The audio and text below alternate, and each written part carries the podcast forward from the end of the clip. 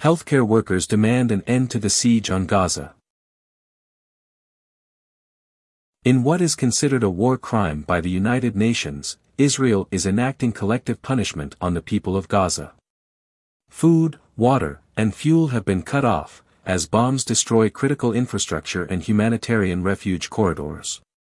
In efforts to raise alarms about the immense humanitarian crisis in Gaza, a grassroots collection of unionized nurses, doctors, and Palestine liberation activists in the U.S. have collaborated on the following statement and petition.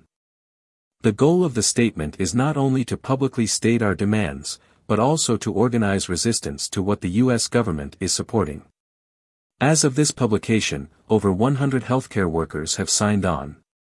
Signers represent a broad group of health workers including registered nurses, nurse educators, medical doctors, paramedics, medical students, medical researchers, and more.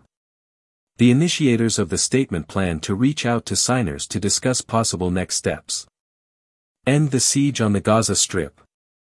As healthcare workers, we mourn the loss of life everywhere, regardless of nationality.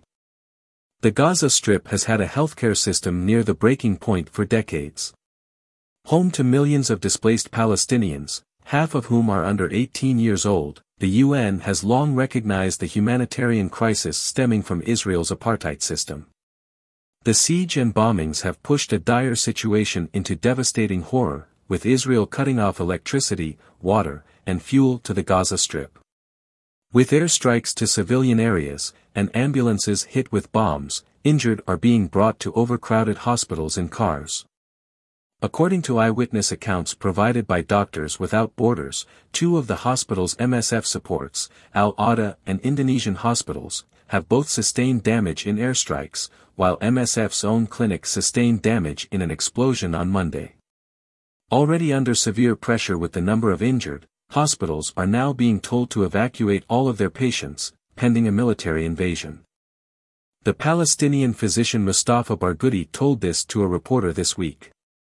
Quote, I get calls from our people there in Gaza constantly, patients who have kidney problems, in need for kidney dialysis, who could die in two, three days because they cannot get it, patients with cancer who lost treatment, and other sick people who are in very deep situation. As Noy Katzman said of his brother Hayim, who was killed in the Hamas attack, quote, most important for me and also for my brother is that his death won't be used to kill innocent people. And sadly, my government is using cynically the death of people to just kill. I don't want anything to happen to people in Gaza like it happened to my brother, and I'm sure he wouldn't have either. We, the undersigned healthcare workers, demand that the bombing and collective punishment of Palestinians end, that the siege be lifted immediately, an end to the illegal occupation, and an end of U.S. military aid to Israel. To sign this petition, go to this article on tempestmag.org.